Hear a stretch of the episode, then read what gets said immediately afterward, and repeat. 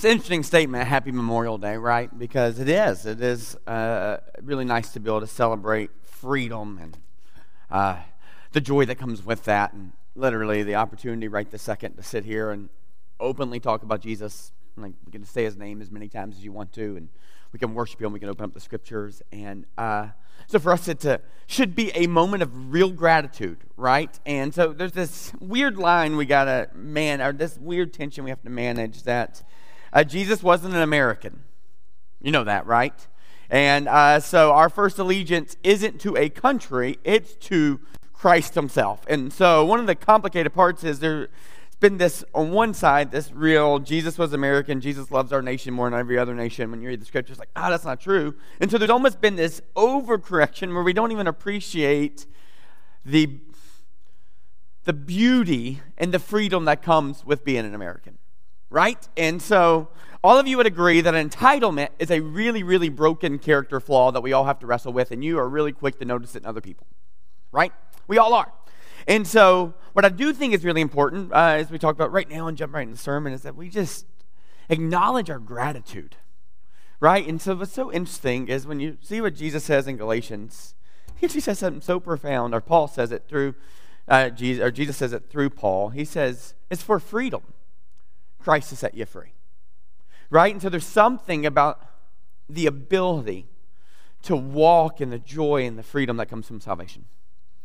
Right? And so today we get the opportunity because people did give their lives, people did surrender themselves, they sacrificed themselves for this opportunity for us. And many of you have um, family members right now that are overseas. And many of you have actually lost sons and daughters, dads and grandfathers, right, to, to death from a war or death from dealing with the brokenness in our world. And so, just for a second, just for a second, we're going to jump right into the sermon afterward. Just for a second, I just would love for our posture to be just gratitude just gratitude, right? Just in a moment. Like it's just been lost in our world, and we are really good at seeing what's wrong and what's bad and missing what's good. And just a second, could we just kind of manage that tension by just thanking God for the freedom that we have? And we're going to pause and ask God that we uh, wouldn't have to memorialize more people.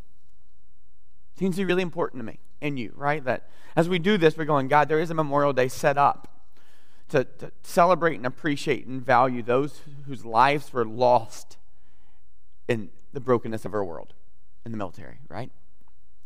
And let's just ask Him to protect people so that next year and the year after, we don't have more people in our mind that we're having to celebrate and appreciate and mourn. So, would you join me just real quick? I'm going to pray. I just ask that you wouldn't spectate now, if this is a place that you go, ah, I don't even know about this, I don't understand God, I definitely don't think He's listening, or I'm not real sure, I just showed up, I just would tell you in this moment, just for a moment, would you just pause and think of a few things to be grateful for? Acknowledge those things, and just a double dog area here, right? So just say, God, if you're real, if you're real, even if you don't believe it, if you're real, then offer what you would like that He'd protect people, that He'd bring healing, all those kind of things, and bring salvation or uh, protection from death, and then say, if you're real, God, would, would you make yourself known to me today? Even if you don't believe it, right? What do you have to lose? Absolutely nothing. And you have everything to gain. Okay, so just for a second, uh, we'll pray. Oh, Jesus, um, I, am I'm, I'm really mindful of uh, parents in this room right now whose uh, children are overseas. And really mindful with parents who have lost sons and daughters, and really mindful of widows who have lost husbands. And God, just pray two things. One, that you'd bring a peace that only you can bring. And two, that you would bring your protection. That the God of angel armies would send, deploy, God, your angels for the protection of our nation, for the protection of our soldiers, and for the protection of other people's soldiers and other and the wars around us, God, would you just usher in your kingdom, God? Would you bring peace that only you can bring? And God, as we experience that peace personally, would, would it bring real joy uh, to us? And God, right now we're going to open up your scriptures. Love this. You tell us through Isaiah that your word never returns void, meaning there's no way, there's nothing we can do at this moment to stop what your word's going to do as we read it out. There's just nothing, God. And you actually say through Isaiah that it's just like when the rain falls down, it's going to have a return. And so, God, we praise you for the rain. Praise you for the corn that's going to grow. We just praise you for all those things. It will have a return, and so will your word today. So, God, would you would you do that, God, for the folks online or in person who are literally just said, God, if you're real, would you make yourself known? Oh, Lord, would you do that? Would you just knock loudly? Would you be clear? And would we have the courage to open and invite in? Really excited about that. I pray these things in your name, Jesus. Amen. So, if you've been here for a while, or this is brand new to you, there's kind of two different things I just kind of want to point out. Or if you've just joined us online, you usually see this big felt board, right? Some of you like it, some of you are tired of it, and uh, so uh, it's not here today. But don't celebrate if you're tired of it, or don't mourn if you like it, because it will be back next week. Promise. It'll be here. It'll be here in all of its glory, right, as we start a new series. But we're wrapping up a series today called I'm In. And uh, what I just wanted to do, just have a candid conversation with you in the scriptures. And what I love is for 2,000 years, people have been opening up these scriptures and declaring Jesus as the hero of the story. And we know and just shared it with you when God's word goes out, it never returns void. We've been learning that the way by which it happens is we hear about it. And as we hear about it, we start to think about the word of Christ, right? Uh, the Bible says faith comes from hearing, and hearing comes from the word of Christ. So we hear about it, then we get to think about it, and as we think, it starts to change something, and then we start to speak about it, and as we speak about it, it's so, so, so profound. It actually is brought about. And so today, instead of, you know, using the board and all the audio visual, it's just going to be me and the scriptures, but it'll be worth your time to listen because we'll speak some really, really important stuff to you.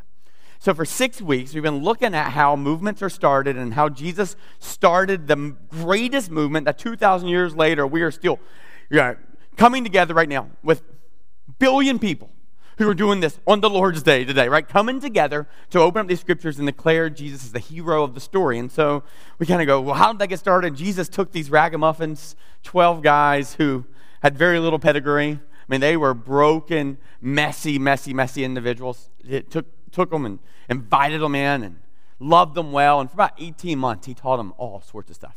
They were hearing about the word of Christ coming out of Christ's mouth. And then they were starting to think about it. And then about 18 months in, he takes these 12 and splits them up in pairs and he sends them out. Literally, sends them out. Sends them out with nothing no wallet, no purse, not an extra pair of shoes, not an extra cloak, nothing. And he sends them out. And he sent them out to go live in and participate in the kingdom of God. And that's really, really important because we've been studying this book called the Gospel of Luke, which is the biography about Jesus' life. And Luke was a doctor turned investigative journalist, and he goes and meets with all sorts of individuals, eyewitnesses, and reads all the documents he can to put together kind of this orderly account uh, to, to, to kind of capture and help us understand 2,000 years later and have certainty of the things that we have, they have been taught through the scriptures. And what Jesus taught about in the scriptures was all about the kingdom of heaven Sometimes in the scriptures and the gospels, it actually shows up 92 times, either as the kingdom of God or the kingdom of heaven, right? And this is all about what God came to do. This is his big message. This is all about what Jesus came to do. If you read Jesus' big, you know, greatest hit sermon on the mount, he's literally going, This is what it looks like to live in the kingdom of God. Hear me. Now. And this is what's so, so important is that you and I today, today, today can experience heaven not because you'll die and get beamed up somewhere. No, no, no. Jesus came to usher in the kingdom of heaven today in you. So here's the big idea, really, really important that you'll get it today. I want to read it to you. And this is what it says Joy and happiness and peace always comes from hearing from God and doing what He says. Joy and happiness and peace always comes from hearing from God and doing what He says, which is really good news because you're going to hear from God today because we're going to read His words. Right? And this is why. You and I can experience joy today because the kingdom of heaven is filled with joy. Filled with joy. The kingdom of heaven is filled with joy. And so there you go. We want to experience the kingdom of heaven because all of us would like to have joy and peace and hope, and that is available to you today. And I just have some things to confess. I've not been very good at this. Like, in fact, I, I can get stuck in my head a lot, uh, just a whole bunch. Like, I love books, and um, you think I'm an extrovert. I'm not really. Believe it or not, I'm actually an introvert. I recharge with just my family, right? Like, I don't go into like a party and go, wow, I, that was so life giving. Like, I, I like uh, quiet in my own way and in my own time, and I love to read. Love, love, love to read. And I can spend days, if not weeks or months or years, just in my head. You give me, like, if you imagine like solitary confinement, I could do it as long as I had a whiteboard and an expo marker.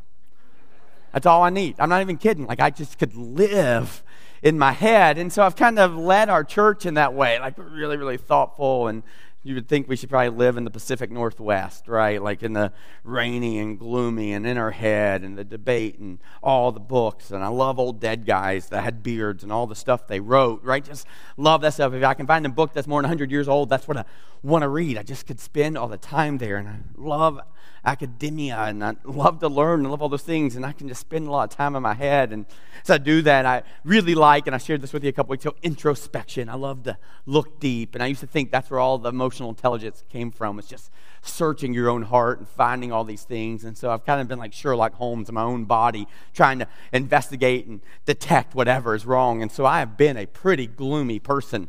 And I've stood up on the stage and kind of taught cathartically, right? Like I've just been really honest with you and going, man, I struggle with this. It's hard for me to believe this. Woe is us as we wrestle through these things and all those kind of things. And many of you have asked, hey, something's changed. A lot of you, like a lot of you, something's changed in you. And yep, something really has. And um, today I'm just going to share as a practitioner what's really, really changed. What's really, really changed, why I believe in this series I'm in, why I love reading about Jesus and what he invited us into. And what has changed is actually joy. Like it's really in me. Like uh, David writes it this way uh, after he just had a real broken time. And finally, I mean, he had a really messy situation where he you know, saw a woman he liked bathing on her uh, rooftop, and he um, goes and pursues her. She gets pregnant. They have a baby out of wedlock, and he actually sets up a way to murder her husband. Like, really, really broken, and he's just broken. And through some circumstances and a buddy helping him get some insight, David finally comes to a place of just deep grief. And he writes, Oh, Lord, uh, you know, he said, asked to give us clean hands and a pure heart. But one of the things he says is, God, would you restore unto me the joy of your salvation. Then I'll teach transgressors your ways. Then I'll kind of stand up. And so, what's happened for me over the last six months is God has just really restored me the joy of my salvation, just really in a way that I can't quite explain and feels really weird because I don't want to like wave the flag of look at me. And yet, something has really, really happened. And it has everything to do with the passage we're going to talk about today. Joy is to be had. And I wrote, if you haven't read the, the latest newsletter, um, a quarterly, we have a, a, a weekly newsletter. It comes out on Friday. You can get access to it by clicking the news tab on our church website. But we kind of do a quarterly one that we put stuff together. Mike and Laura Wood do a great job kind of compiling stuff. And I wrote kind of a, a short one, in my opinion, only like 3,000 words this time. Um, a, a, short little letter. And at the beginning of it, just kind of uh, highlighted all the mess in my life. Like, you know, lots of car trouble that's cost lots and lots of money. And, you know, about a month ago, uh, about a month ago, yeah, I'm still feeling like the scabs on my body. I had a really bad mountain bike accident. It was actually Eric Tether's fault. He's usually up here. And so he caused it for me because he went faster than I did. And I tried to catch up with him. And I didn't, but I caught up with a lot of gravel all down the side of my, like really painful. And I would have gone to the doctor and got it checked out. But just a week and a half earlier, I was being rushed in an ambulance, in the back of an ambulance, because I, I put some toxins in my body and that just paralyzed my, my extremities. I, I, I ate fertilizer essentially because I didn't wash my hands. You should do that, right? And so just looking at these things, just a lot of mess in my life. And yet I would say so boldly and bluntly, like, this is the best season I've ever been in, and there is nothing you could do to make that stop for me. Not that you'd want to. There's just nothing, right? Even yesterday, I was running with Briggs, my, my oldest. We were trying to jog, and um, we were doing that couch to 5K where you run, you walk, you run, you walk. And, um, and so we got to the end, and uh, Briggs was like, let's sprint this last part. And I was really proud with him. So 25 minutes in, you know, we're sprinting, and all of a sudden, like this deep pain comes back to my body and runs all the way down my leg. And I go, uh oh, literally two years to the day of that yesterday. I, I was walking in Walmart and I couldn't keep my flip flop on. And I had no idea what was going on. And after a couple months of testing all sorts of stuff, I learned that I had neuropathy and I had uh, a, a, a dead nerve cell. So I couldn't lift my toes at all. So you saw me walk like a Clydesdale. I even told you last week, God healed me. Really, really cool, right? And then yesterday it all came back. Every single bit of it. The pain, I couldn't lift my foot. And so I'm like, oh, Lord, you're good, whatever it is. But I'm going, ah, wait, wait, wait. I thought you were going to heal me. So I don't usually do this. I send a quick message out to our, we have a prayer team. Let us pray for you, really. And so uh, it out. And there's this chain that happens. And people started praying. And I just started icing. That was about it. And I have no idea. And uh, about two hours later, uh, my foot started working again. Just started working. Like just working. Yeah. And so pretty neat. And I understand you're going, I'm not sure I believe that. I'm going, hey, just this, let me be a practitioner for just a second, right? Like, let me just tell you how this has worked for me. And so then I wake up this morning, like, I got no pain. Like, I, am like, just nothing. And I'm going, Lord, I don't know what you're up to, but it certainly seems like you give good gifts, but that's not the good gift. The good gift is you. But you want me to. You want us to, to live in the kingdom of heaven, and you want us to live in it well, right? He tells us in John 10 that the enemy came to steal, kill, and destroy, but he came to give us life and life to the fullest. And I just had this woe is me. Paul had a thorn in the flesh. I probably should have two because Paul had one, you know, whatever it is, and just lived in this, you know, this pain. I was actually going to grow out my hair and just keep it right over this eye so I could just feel like, you know, like whatever that is, right? Just lived in this thing. And the more I read the scriptures, it's like, that's not what God wants for us. He wants us to actually have joy. And so we haven't taught in the way that it has joy, joy, joy, right? So we have this reflective, contemplative deal, and it's like, no, no, no, we're done with that. There's joy to that. I've even heard it from some of you going, sometimes I just want to jump up and say, Amen. We'll do it, right? Do it. You know, it's so interesting as we can continue to try to like be cool and calm and collect and kind of just go with the flow because the culture thinks it's weird that we would be celebrating, but why in the world do we care? Why do we care? Look at our culture. It is so broken. And it's so messy. Why do we even want to even look anything like that? There's nothing wrong with having joy. There's nothing wrong with actually believing there's a God who exists, who loves us, who meets our needs and meets us exactly where we are and brings him brings us to him, right? There's nothing wrong with that. And if that's happened in your life, that should be joyful. And here's the thing. I actually think the folks that don't believe that stuff are really interested in experiencing that stuff right? And so, one of the great benefits that we get is we get to live in and proclaim the good news of the gospel over and over again. And so, what you're going to see this week and for the next 10 weeks in a brand new series called Better, every single week you're going to get to make a choice that's better, and it's going to be Jesus and his plan for you. And so, what I'm going to challenge you to do is live fully alive in joy. Enjoy. You can have that. You can have it today. The kingdom of God is filled with joy, and the kingdom of God is being offered to you so you can take and receive it. And it doesn't mean all your problems are going to go away, it doesn't mean everything's going to get fixed. It might. But it means, regardless, joy can be available to you today. Today. And so we're going to see where it comes from. I'm going to read it, make some observations. It won't be worth your time. Luke chapter 10, verse 17. Here's what it says The 72 returned with joy. See that? So let me help you understand what happened. So Jesus takes some people and he sends them out in pairs of two. I just told you about that, right? And he goes and he says, Go and find people of peace and declare this good news. Bring peace with you. Declare that joy is available. Talk about the kingdom of God. Hear about it. Think about it. Now it's time to speak about it and bring about it. And there are going to be some people who are going to hear about this and go, That's what I've been looking for. No, some people go, That's silly. He says, Just move on. Just move on. We got work to do and joy to be had. So he's going, hey, hey, look, you find a black hole, wipe it off your feet and keep going. You find a supernova, get on in, eat, drink, be merry with them because the kingdom of God is here now and you can enjoy it and you can celebrate it now. So he takes these two, sends them out, and they come back with a lot more people. And then for about six months, we think, uh, maybe four or six months, Jesus takes these 72 people and he does the same thing. He teaches and he teaches and he teaches. We've been teaching and we've been teaching. And we've been teaching. Literally, we're in like week 46 of a series called the Gospel of Luke. We've been teaching for quite some time, right? Teaching and teaching and teaching. But then he takes those words and he says, now it's time to put them into practice. Right over, hears these words of mine, Jesus, and puts them into practice as like a wise man who built his house on the rock. When the rains come and the storms come, that that place doesn't wash away. Why? Because they put it into practice with joy. The kingdom of heaven is available to them. So he takes these 72 and he sends them out again. And they come back. And we're just five words into this message, five words into the scriptures. And this is a really easy thing to overlook, but we see exactly the gift that they get in it. They returned with joy. So here's what we know joy isn't about having lots of stuff.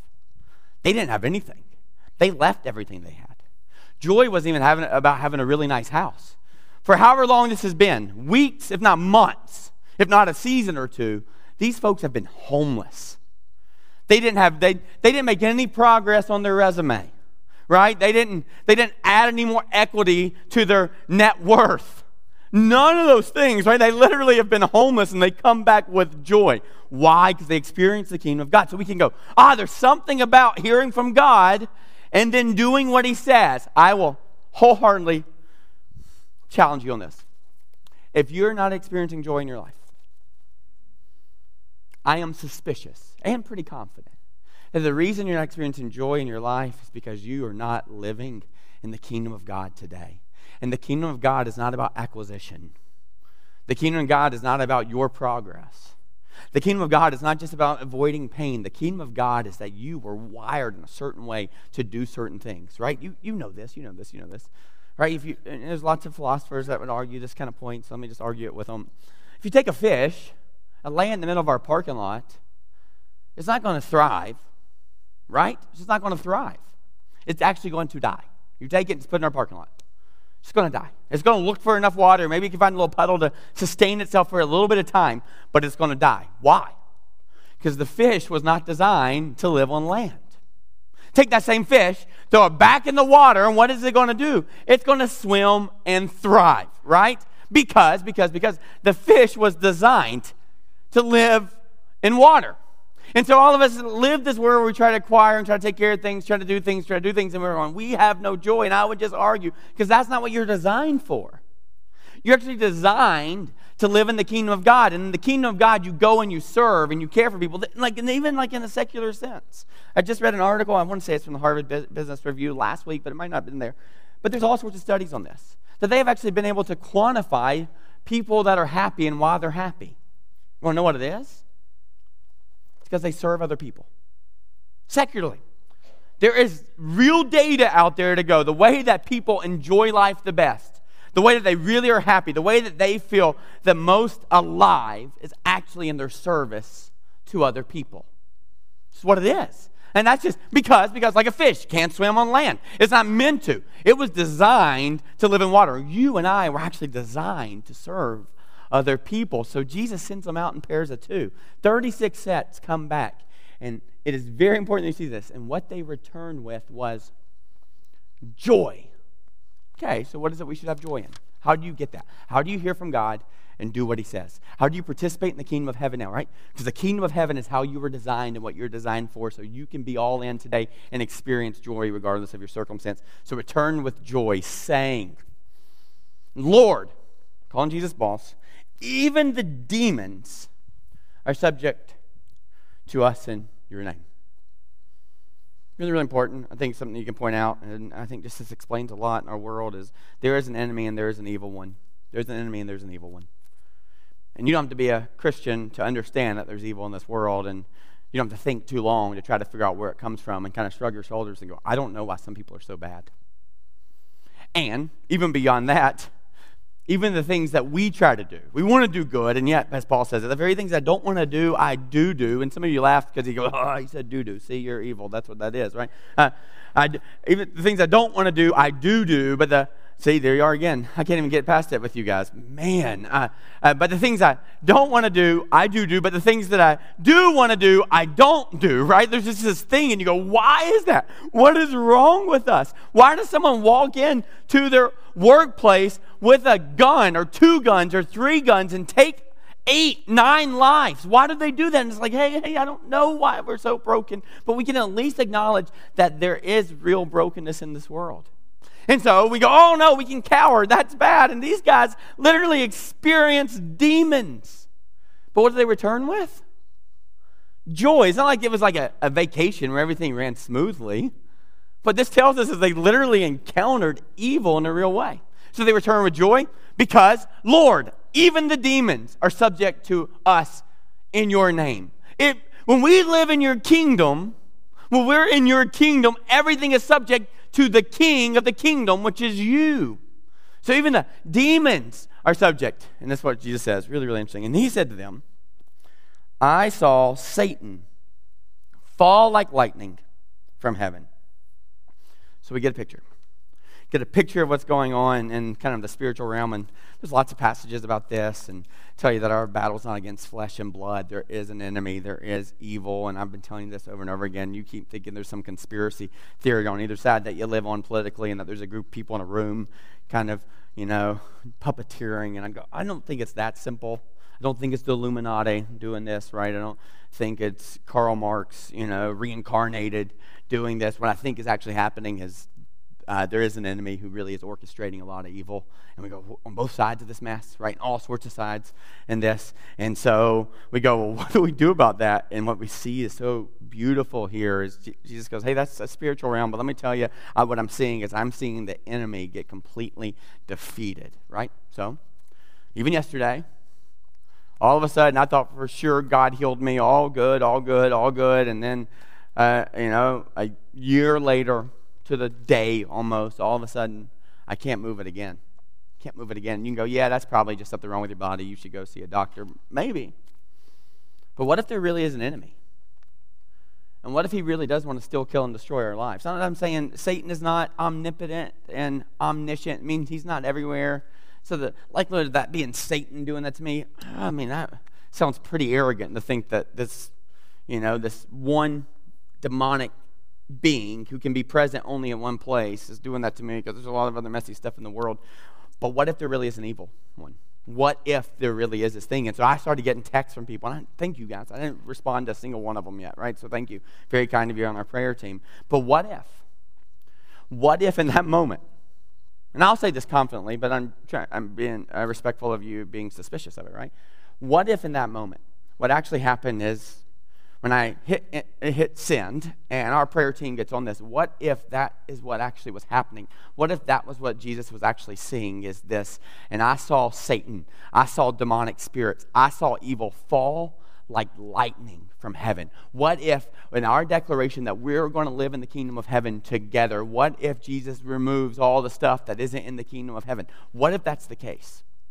And if it is the case, which I think it is, pretty confident it is, then that means we get to live a really good life and get to experience joy and peace and hope in the middle of this mess. Why? Because Jesus is going, look, when you live in the kingdom, when you live in the kingdom, here's what's actually happening in, in the spiritual realm. The enemy is actually falling down, meaning he is getting destroyed, he is getting knocked out.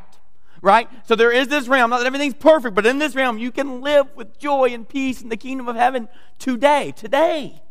Today. And so, like, I don't know how to declare that more or convince you more, but I don't think I have to. I think in your soul and in your spirit right now, you're going, oh, that's what I've been looking for.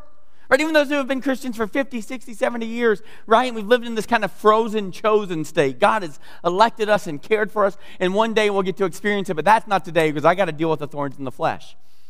What if today He wants you to really, really experience this? What if today he wants you to literally go, Nope, I'm all in on the kingdom.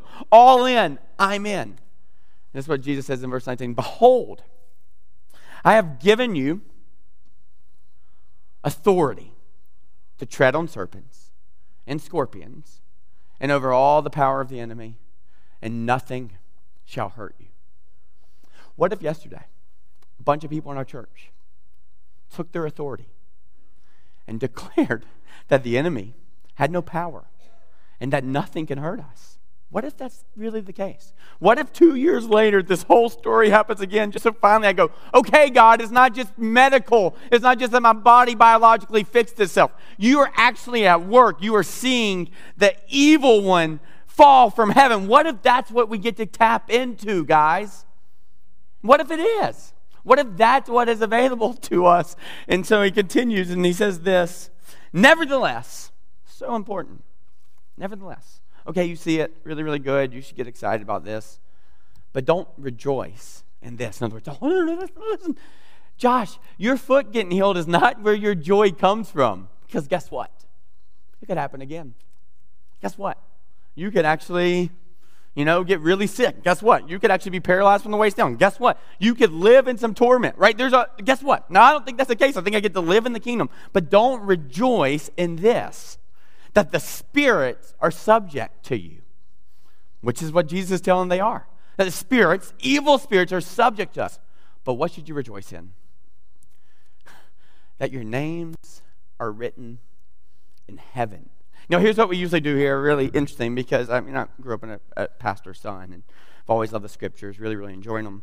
But I've always thought, okay, there's this thing that talks about in other places, Old Testament, New Testament. It's called this, the Lamb's Book of Life. You've heard of it probably, right? This kind of there is this like attendance chart, um, like up in heaven. And one day when we die, we'll go to the pearly gates, and Peter will welcome us in or not. And uh, and gosh, I'm I'm really showing some restraint because I have some real funny stories I'm gonna uh, join us on Tuesday, okay, for overtime. Um, but, uh, but so then we show up, and Jesus, uh, we say Peter, our name, hey, it's Josh. I finally made it up here. And he goes, oh, yep.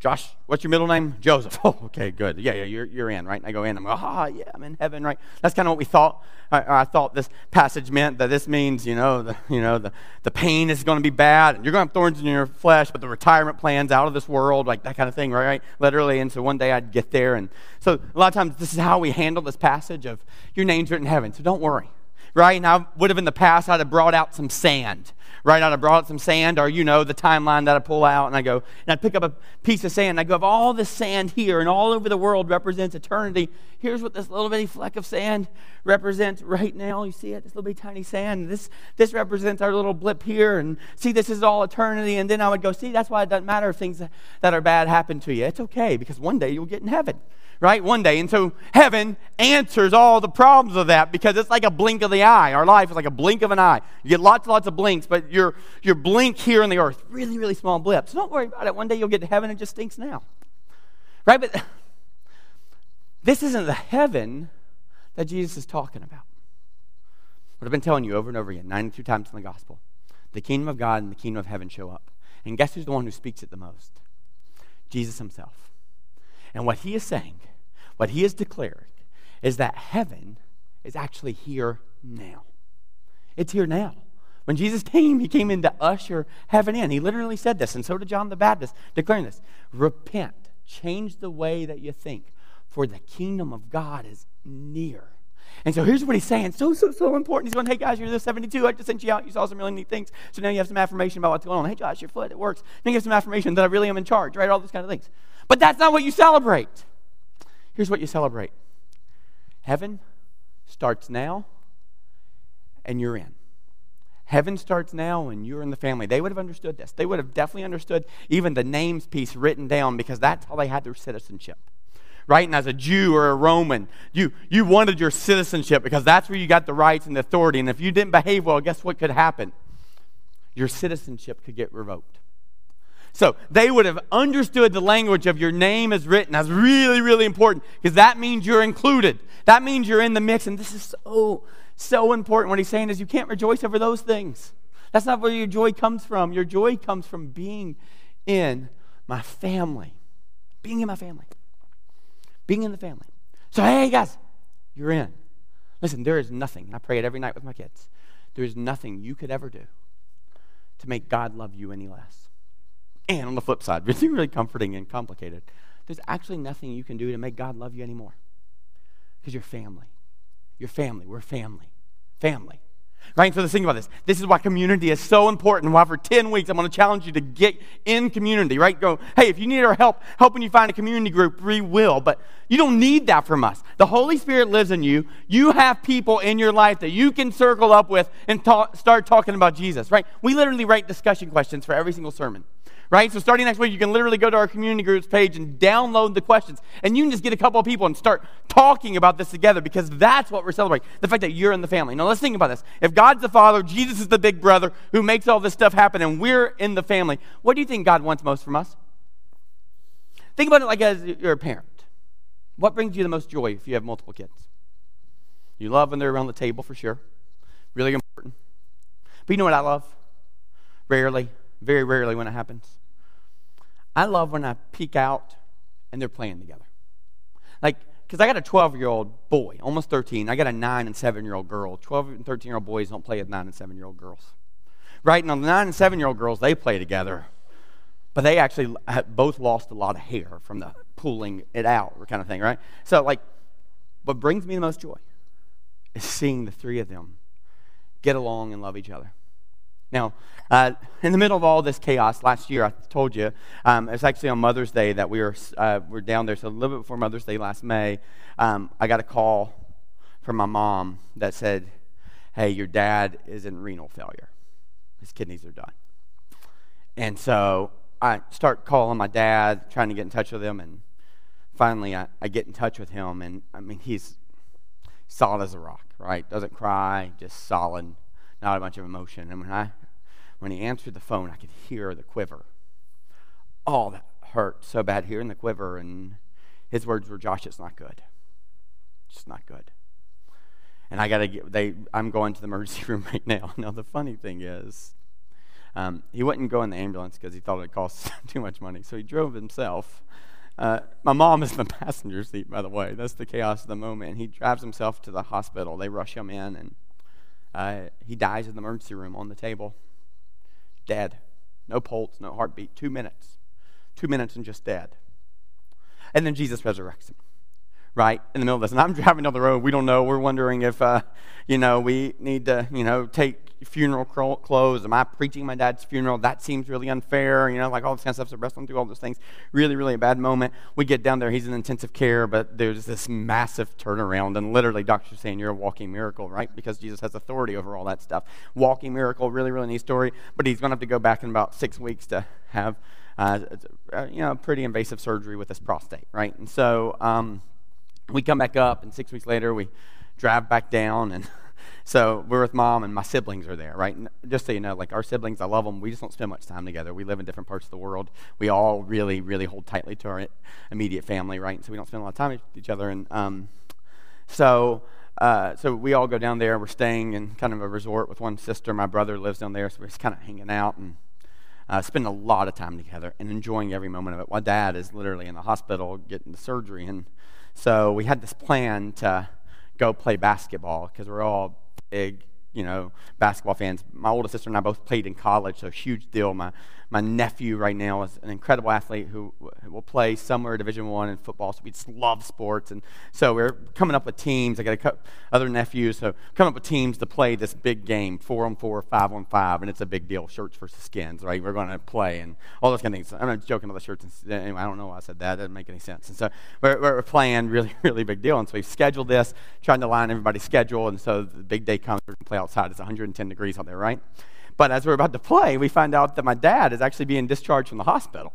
And we're going, what do we do? Because dad's going home. He hasn't seen any of us because he's been in the hospital. We should probably go see him. And they're going, we got to play this game already because I've talked a lot of trash and we're going to win. And really important. I mean, we have all heaven to spend with dad, right? So for now, right here, we got to play. So we start playing the game. And what's so funny is my dad and my mom just come on over to the park and he hasn't been home. He hasn't been anything. And he just pulls out this camp chair. He's got all sorts of stuff all over his body. You know, he's got the catheter and the bag. I mean, it's just a mess. And he's kind of lugging it. You know, he's lost 50 pounds. He's just sitting there. And he's just sitting there watching us play basketball. You know, we're going, we will play a game or two. And we're like, hey, we should probably go. And my dad's like, no, no, no, just stay, right? there's no place I'd rather be. He's just literally like this feeble, you know, weak man in this moment wants to be nowhere else than sitting out in the hot sun. Why? Because he's watching his grandchildren and his children play together. There's no greater joy. You get that, right? Like, and you know this as a parent. There's no greater joy when your siblings become best friends. Right? There's no greater joy than you hearing one sibling give the toast for the other sibling and they're sobbing in the thing. They're, you know, and then they're taking some cheap shots at them, but then sobbing again with their love. There's nothing better than that. Why? Because there's just something beautiful about family. You know this. I know this. And so all of a sudden Jesus goes, Listen, here's what you rejoice in. We're family. So what does that mean? That means God loves it when we get along and serve with one another and enjoy and fellowship with one another. You get this. There's this deep, significant need. That's why Jesus sends them out in pairs. You don't do this alone. He grabs the family and goes, This is what you rejoice in, your family. You see that tree, you know, I can see them, the ones that are cross stitched with all the names. Your name is there. And guess what? This is this is all inclusive. The rest of your family can join in. Your grandchildren can join in, right? This beauty of he's going, this is what's so important. Your family. Verse 21 it says this, in that hour, in that hour, so right now in the middle of this, Jesus is talking to them. They're pumped, they're rejoicing. He goes, Your family, right? And it says this. Now we're going to see why Jesus rejoices. In that same hour, he, Jesus, rejoiced. What is he rejoicing in? The Holy Spirit. He, this is what gives Jesus joy. The fact that the Spirit of the living God is at work in the people's lives that He loves. What Jesus is rejoicing at in our church right now is the Holy Spirit is at work in your life, and He loves you. The Holy Spirit is at work, and what He's rejoicing is, and they're seeing it and they're knowing it, when you get confidence in that, right? No, no, no.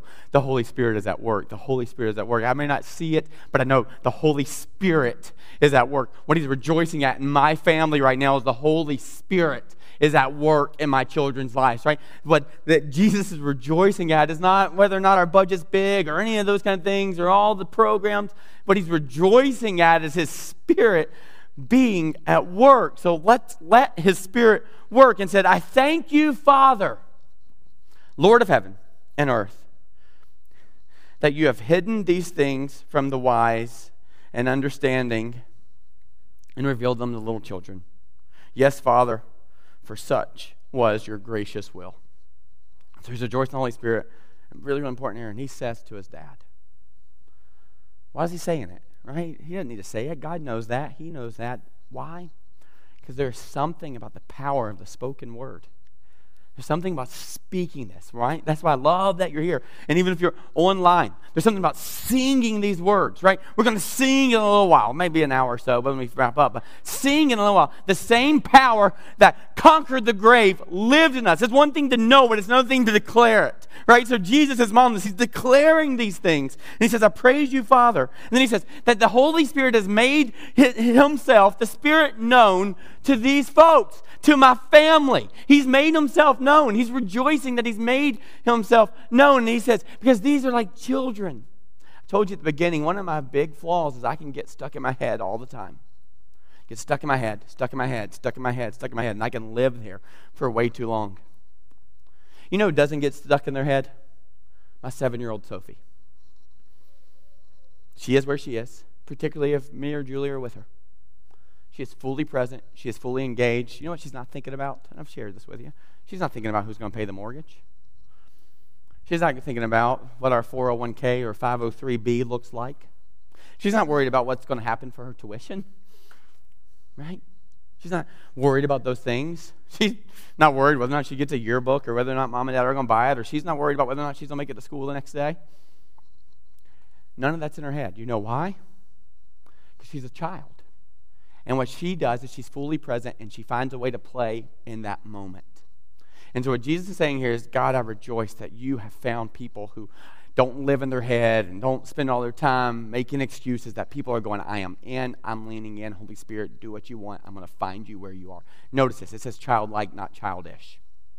Like, this is really important because there are some things we got to grow up on right? There's a responsibility we have to lean into the kingdom as, as men and women, right? There's, there's some responsibilities. But there's something about not getting stuck in your head and instead enjoying the joy that comes with the Spirit now. And you go, well, I'm not sure exactly how does the Holy Spirit work. And I'm like, I don't know. The same way Sophie doesn't know how we're going to pay the mortgage or what our checking account balances are, right? It doesn't mean there's not a reason. It just means it's not something Sophie has to be concerned with Right? I don't understand how the Holy Spirit works. The Trinity is really, really complicated. I just know that Jesus is going to rejoice that the Spirit's at work, and his, our job is to let the Spirit at work in us and work through us. So he rejoices in these things. And then he says this, verse 22 All these things have been handed over to me by the Father, by my Father. And no one knows who the Son is except the Father, or who the Father is except the Son, and anyone to whom the Son chooses to reveal him. Really, really important, very important piece of scripture. And this isn't, remember I told you last week, Andy Stanley says uh, two weeks ago, uh, do you want to make a point or do you want to make a difference, right? This would be a really cute one to make a point on, really good t shirt about how people know who God is. But he says a couple things that are, really are important for us to understand, right? The first one is he says, Jesus has been given all the authority. All things, all responsibility, all power has been handed over to Jesus. By who? God the Father. God the God that everybody's trying to figure out if there is that guy, if he exists, this is the Father, right? And this is so profound because it's very rare to see any worldview refer to God as a father, right? That's pretty profound in itself. But then he says this, and no one knows who the Son is except the Father. So hey, you got Jesus, Jesus here, and they're going, hey, we don't we aren't confused. And Jesus goes, hey, the Father's giving me authority, but here's the thing: it's probably confusing about who I am because I'm the Son of the Father, and no one knows him, or who the Father is except the Son. Watch this. And anyone to whom the Son chooses to reveal him. So he's going, hey, you got God the Father. God the Father sends his Son with all the authority to go and bring back. Big brother comes back and brings back his children. It's the exact opposite of the prodigal son story. Big brother goes and brings back his children, right? So God the Father sends God the Son, Jesus, to come bring back his children. And what he's saying is, no one knows God the Father except for Jesus. And whoever G- Jesus decides to include, whoever goes, hey, hey, your family, that's all of you. He's inviting you into the family. If in this moment you can go, I get it, that's it. And he's going, oh, praise you, Jesus, praise you, Holy Spirit, that you can, you can reveal yourself in that way. And these folks who this has been hidden for is now no longer hidden, right? So he goes, hey, God the Father makes himself known to God the Son, Jesus. And Jesus gets to decide who he wants to know about him. And he's going, Hey, I want you to know, Josh, tell them that I want them to be in the family, right? Tell them, right? And so, Jesus, but here's what's really, really important that this seems to indicate that all worldviews don't worship this God. Really, really important. Like, it's not like us and Islam or Mormonism or Jehovah's Witness or whatever. We all don't worship the same God. Because the only way you know God is through Jesus as Lord and Savior. So can't go, ah, Jesus is a nice guy, Jesus is cool, Jesus is a good prophet. No, no, no. Jesus is God. And there, there are many ways to discover Jesus, right?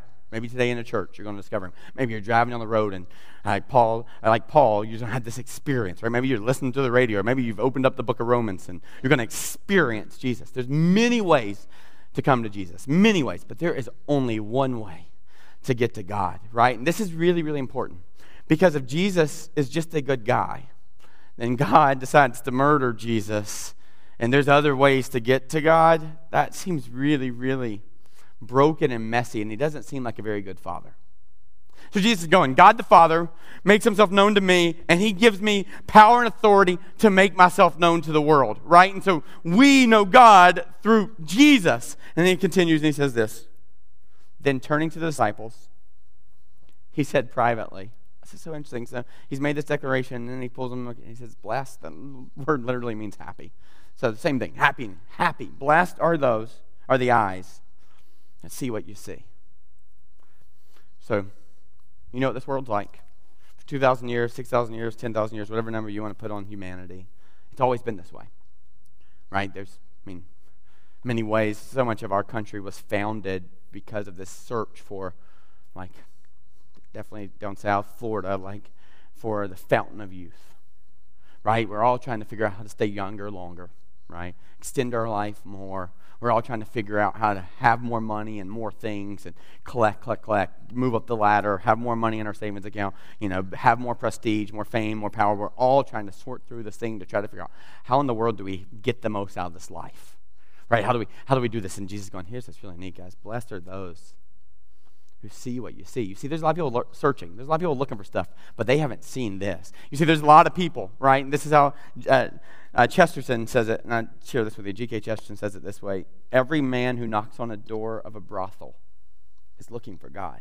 You see, every time people search for pleasure, they're trying to figure out what brings joy. Every time people are trying to do whatever it is next house, next spouse, next kid what is the thing that will finally bring me joy? And he pulls the disciples aside and goes, Hey, you're really blessed and lucky here, guys. You're, you're blessed because God has made himself known. You see, you get to have joy. You get to walk in joy because Jesus has decided to make this news known to you. That his kingdom is available to you now. now. And what it says in the Psalms, it says, Better is one day in his courts than thousands elsewhere. You get that now.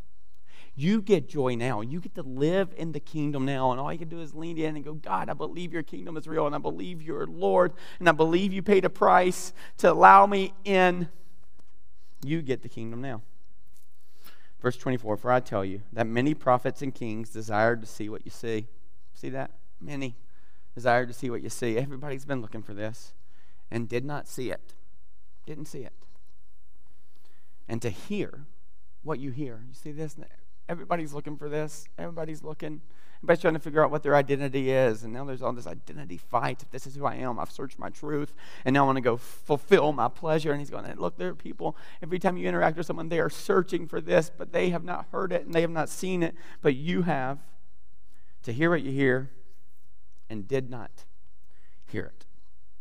You see, what's interesting is uh, you hear things like comparison is the thief of joy so I was like, ah, you don't want to compare, all kind of stuff. But there is something I just want to kind of go, hey, this is something we really got to think about and look at. Like,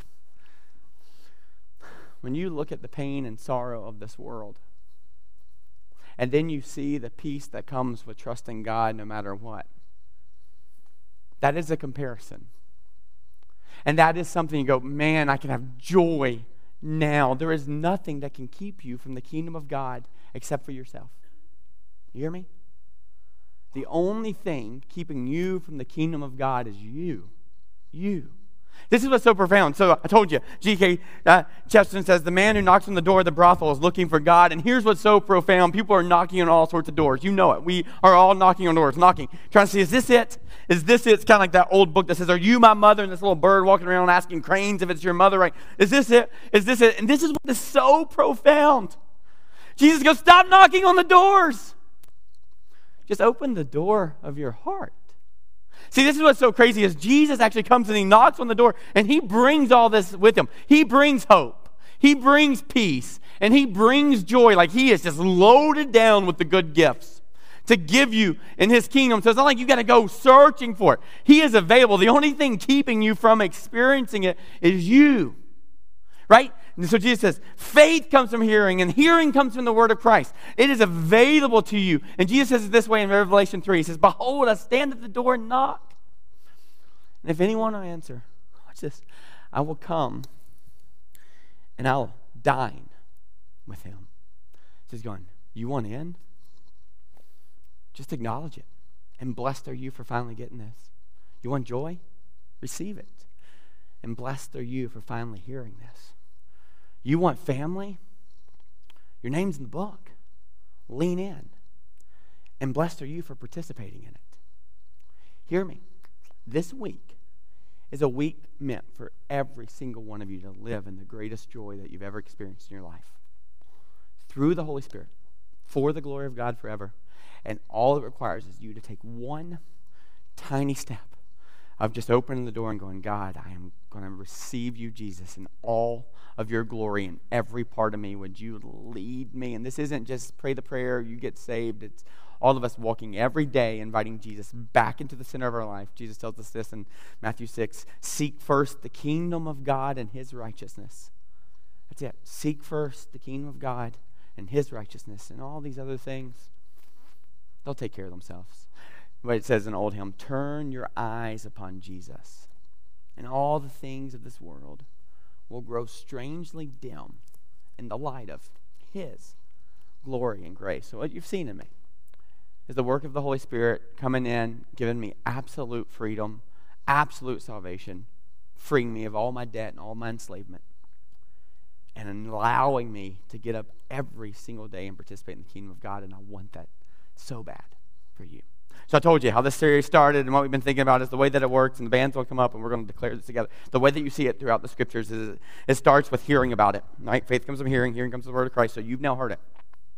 And for just a second, I'm going to let you pause and think about this. Think about it. I want you just to think for just a second. Just think. Just think. God, is this true? Is this real? Is your spirit real? And all the answers to that question are yes, yes, yes, 100% yes. God, is this true? Yes. Is your Holy Spirit available to me? Yes. Can you really free me? Yes. Is there really joy to be had? Yes. I want you to think about it. Think about it. And then what's really, really neat is we get to finish this same way that Jesus proclaimed, God, thank you, Father, for your Spirit. We get to speak about it in community as a family. Right? I don't know if you ever did this, but um, my grandmother loved singing, and we'd go to these like Christmas singing things with our family, right? And my parents would tell me ahead of time, "You sing every word. You better sing every word." When they start playing that piano, you start singing, right? Josh, sing, and I can't sing well, but I can remember. I can literally remember sitting in a living room with like all my family and someone playing the piano, and we were singing. We were singing. Why? Because that's what my grandmother loved. She loved the family to sing together, and I'm going, ah, I think that's what God the Father loves too. So you may sing really bad. he doesn't care. You're in the family. You're in the family, so we're going to think about it. Then we're going to speak about it. We're going to declare that the same power that conquered the grave lives in us. And as we start to speak about it, it's going to be brought about in our life. So, for just a second, would you pause? Just think about this. Think about whether or not it's true. Think about if this is the God of the universe that you've been searching for and who decided to come and knock on your door and not just usher in salvation for some faraway eternity, but usher in the kingdom to you today. And so, would you just pause for just a second?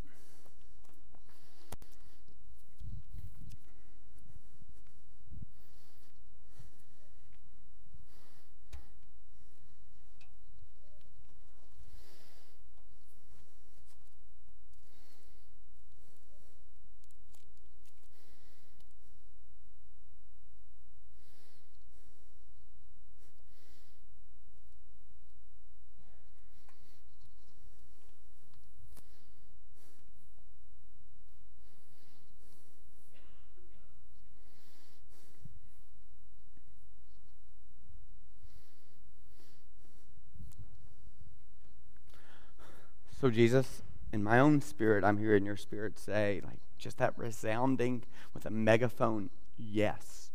Yes, Josh, the kingdom is present. Yes, Josh, I brought healing into your life. Yes, Josh, I'm bringing restoration and renewal and revival into your church, into the, the kingdom and your community. Yes, yes, Josh. Yes, the Spirit's available to you. Yes, that same power that conquered the grave is in you. And so, God, would that yes just be amplified in our souls as we make this declaration today, God. And some of us do it with some timidity. And so, God, I pray that as we continue to say these words, that you would bring resolve into us as we make this declaration. And when we leave here knowing it's true, when we leave here knowing that your spirit is available, when we leave here knowing that you're rejoicing that your spirit has made you and God the Father known to us. And so, God, we hear your yes and amen.